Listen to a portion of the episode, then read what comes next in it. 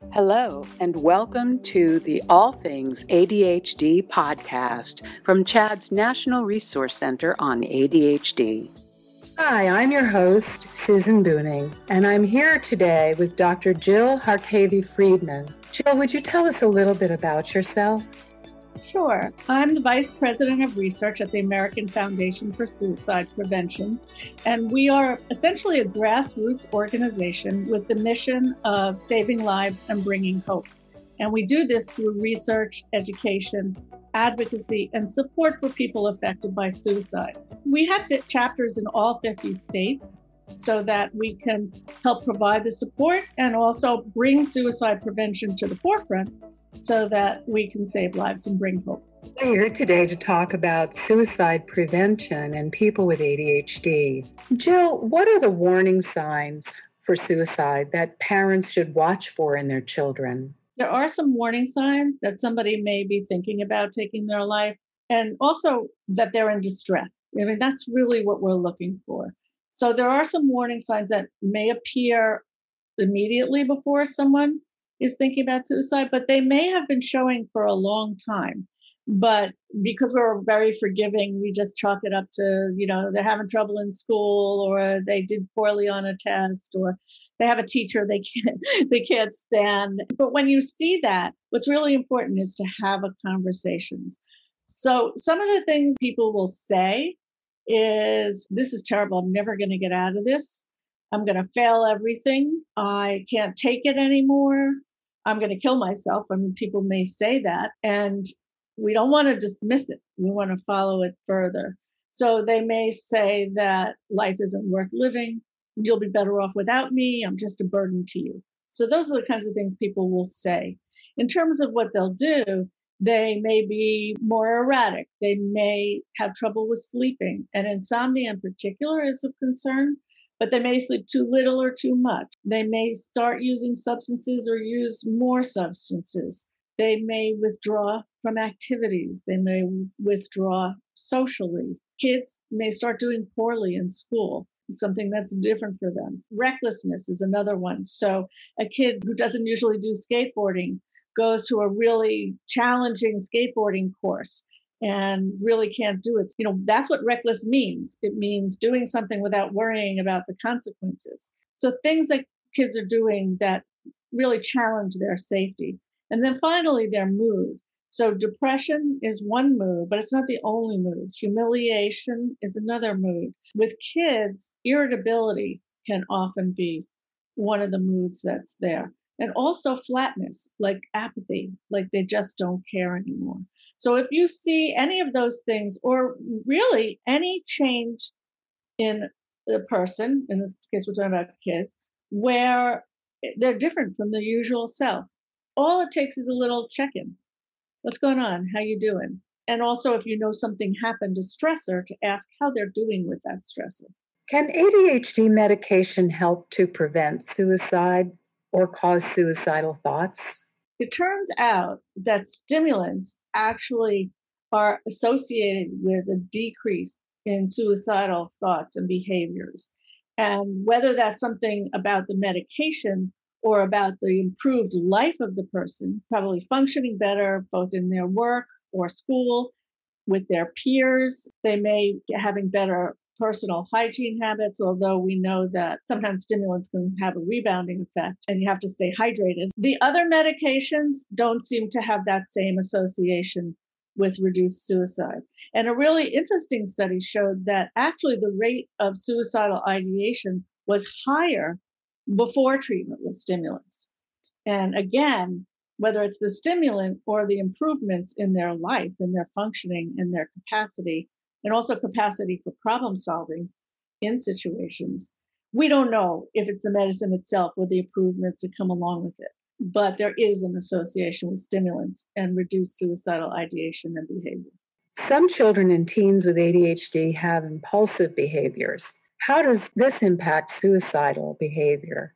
If impulsivity is an issue, what steps can a parent take to prevent a child from acting on such an impulse? You know, impulsivity and also the inability to inhibit your behavior. So those are two different things acting on instant, but also not acting when you need to control yourself are two problems that come both with ADHD and also suicide risk, um, particularly for people who have a head trauma. One thing that we want to do is teach really effective problem solving skills and skills for slowing down, decision making skills, because we know that for kids who are thinking of suicide, their decision making is different. They go for the short term reward as opposed to, oh, I can get through this and get to the long term. So you can imagine that if someone is already impulsive, this just increases that risk. So learning how to cope with stress, mindfulness, breathing. Breathing is the most portable strategy. We all do it. Three breaths in, hold, out, four seconds at each stage. That's 36 seconds. And it turns down the volume on any anxiety or worries. So one is teaching them problem skills, teaching coping skills. Mindfulness is particularly important for people with ADHD because it's the idea of paying attention to who you are, where you are, what you're doing. Those things are really important. But the other big thing, which is not 100% actionable, is limiting access to lethal means if you're worried about someone. So put those things away, take them out of the house if you can. I'm not going to list them because I don't want to give anybody ideas. We don't usually list methods. But if there's something that's an obvious method that increases the risk for suicide, see if you can take it out of the house. Definitely makes a difference. Where can parents go for additional support for themselves and for their children? Support is so important, and you never know where you're going to find it. So you may find it in your neighborhood, in a group or an organization. You may find it through CHADD If you have experience with supporting the cause of suicide prevention, or you've lost someone to suicide, or you yourself struggle, American Foundation for Suicide Prevention is a great place to get involved because when you're involved in things we do, advocacy, education, support for survivors, you get support at the same time. In addition, you know, maybe it's your religious community. Maybe it's your school community. Most mental health clinics have groups. And then finally, National Alliance for the Mentally Ill, NAMI, runs groups for family members of people with a variety of mental health conditions. That just means conditions that involve the brain. Is the treatment or approach different for a child with ADHD than for a neurotypical child, one who does not have ADHD? You know, when a person has any health condition, that has to be taken into account to help them develop strategies for coping and managing. And so I would say that if that ADHD poses certain problems, and if you can intervene early to help with both learning and social interactions, that becomes part of any other treatment or any other way of experiencing things. It's like any sport, right? If you're a baseball player, you are throwing the ball from first to third, first to third, first to third forever. Why are you doing that? So that when the problem comes up and you have to do it, you automatically do it. You don't have to think about throwing the ball from first to third. It's the same thing with ADHD and learning disabilities. You're not going to take them away. So you need to help give strategies for managing them so it becomes second nature. You know, in my own experience, I've noticed that that can last for a little while and then it goes away. So it's really important to revisit the development and use of strategies and not just assume once somebody's got them that they're going to use them forever. So it's different in that sense. But what you really want is for a person with ADHD to learn how to get where they need to go directly because if you don't, they're going to find indirect routes. And the work that they put in to get there is exhausting. And that's something a neurotypical person doesn't have to deal with. So it's all about building strategies. Kids will find strategies, but we want them to have the most effective strategies. The other thing I want to say is for every child, typical, neurotypical or not, perceptual, you must get eye exams and hearing tests to make sure that your uh, child is having optimal perception because that makes a huge difference in how they are in the world. What are some ways that parents can talk to their children about suicide? What should a parent do when their child says they think their friend is suicidal?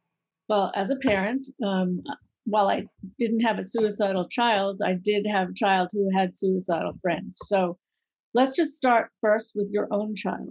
The key is to not all of a sudden start to have a relationship with your child, but to try to have that relationship be accepting and non judgmental, understand what their world is like. And sometimes that's challenging as a parent. We have the experience, and we've probably done half those things. We have the experience, and we know what the answer is but we got there by our experience. So being accepting of our child, letting them have the life experiences to build their knowledge is part of it. So maintaining open communication, channeling your anger in more productive ways are things that you can do to set the groundwork for having a conversation with your child. Then just tell them what you're worried about and let them speak non-judgmentally with compassion and respect especially for teens you know i think respect is important to everybody but teens are have a hyper awareness of whether they feel respect or not. So start off with hey i noticed that you haven't gone out with your friends recently. Are you okay? And then you work your way in. I'm fine mom. Really? Because it's not like you are you just more uncomfortable? Is something bothering you? If you know an event happened, you can ask them, did it have anything to do with what happened at school today? And then say, sometimes when people are feeling that way, this is, this is not a prescription, but you can say, when sometimes when people are feeling that way, they think about taking their life. Have you thought about that? And, and I appreciate your honesty with me. I'm not going to freak out. I know these things happen and, and I can be there for you so we can get through it together.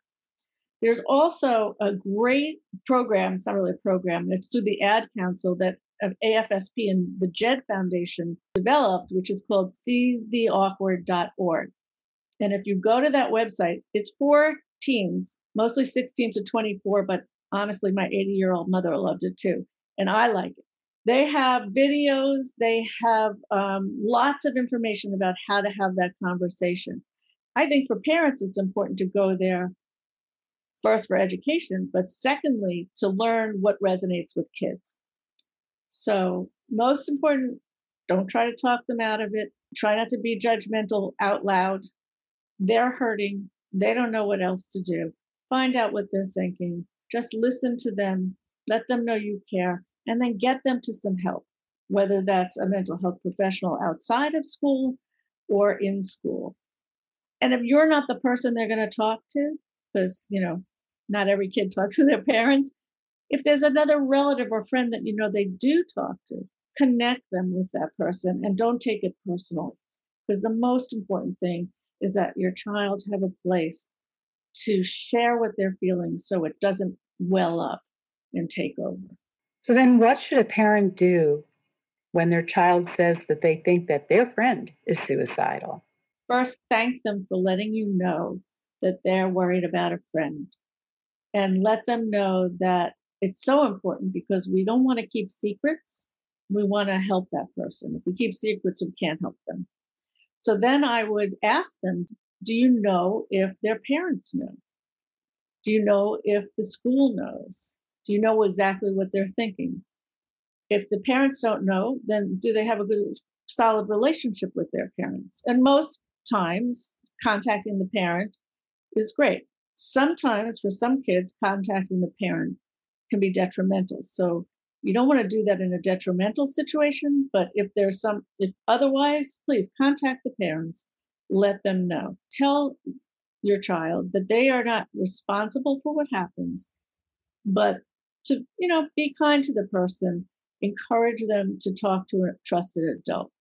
KYS is slang for kill yourself, and it's often used in social media by teens when giving each other a hard time. Some kids with ADHD get stuck on a topic or they have no filter.